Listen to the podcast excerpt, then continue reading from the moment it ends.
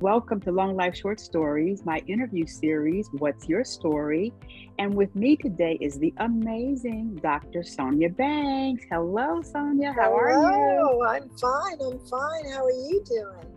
I'm doing great. And everybody who's listening, this is my girlfriend. She is a psychologist, a motivational leader, and a mental health advocate. And I'm excited to have her with me here today. So, Sonia, let's talk, girlfriend. What gets you out of bed every day and motivated to do the awesome things you do? It depends on the day of the week. If it's Monday, it's usually Harriet Tubman and my ancestors. Because I just finished a weekend of probably productivity and play, and I'm getting ready to charge in to the first day of the week. And I like to go with all of my people with me. So uh, the Spirit of God motivates me every day, and the memory of what my ancestors had in their hearts to get them up when they had less probably look forward to. So Harriet and my ancestors, my grandfather and grandmother and everyone gets me up on a Monday. And then Tuesday, I actually lean into my future. So Monday's my past, Tuesday's my future. And I tend to get up thinking, what can I do to ensure that the legacy that is under my covenant to support is actually feeling some of my superpower today. So, as you may know, I work for Child Center of New York, and I also do a little private practice, and I, I work with all of my different organizations, including my daycare center, Lucille Rose Daycare Center out in Far Rock. And those are my future, my children, in all of these settings that I feel accountable to and responsible for when I am motivating their parents or helping them find healing moments. So that's Tuesday. And then Wednesday, I'm in the present, the presence of the living God. And I stay very focused by that Wednesday, which we call Hump Day. I call my Holy Habits Day. I look at what can I do to bring myself more present to the work. And I don't hit the mark every morning when I try to do my, you know, trust in God message and my, you know, past and my future and my present. But that's how I start the week. And by Thursday and Friday, girl, I'm just using the momentum from that week on my past, present, and future to get me right into through Friday. So I get up every morning with a different way of being aligned with how I got here and where I want to go. I love that. I love that. I love that, especially calling on the past ancestors and moving into the future vision that you have for yourself. That is so powerful.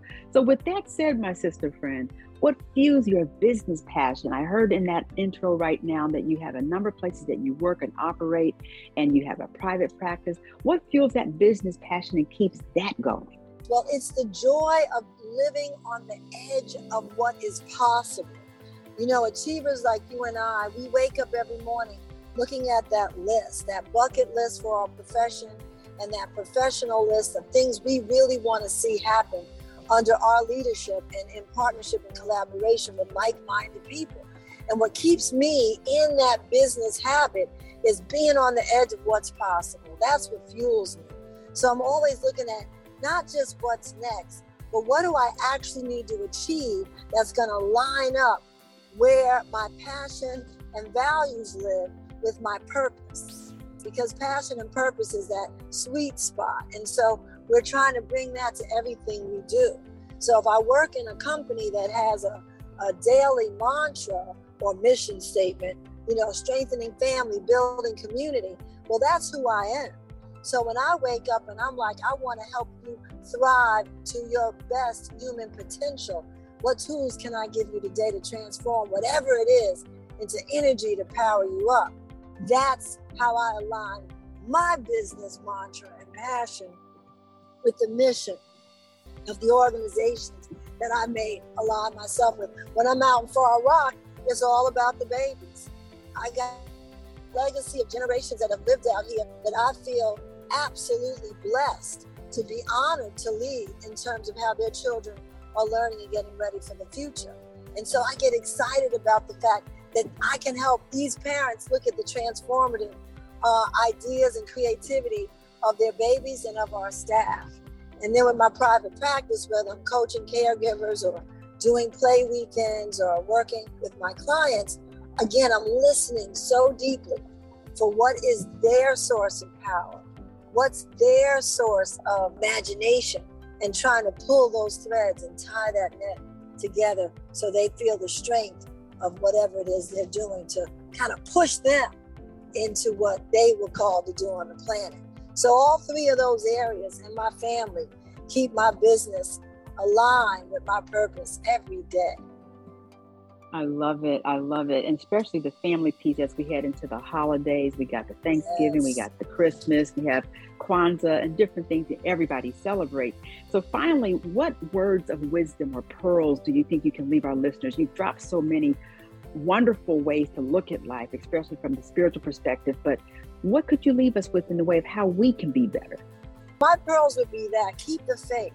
It doesn't matter what the environment's looking like you are already built with enough wisdom inside to use that as a stepping stone for your next great move or adventure.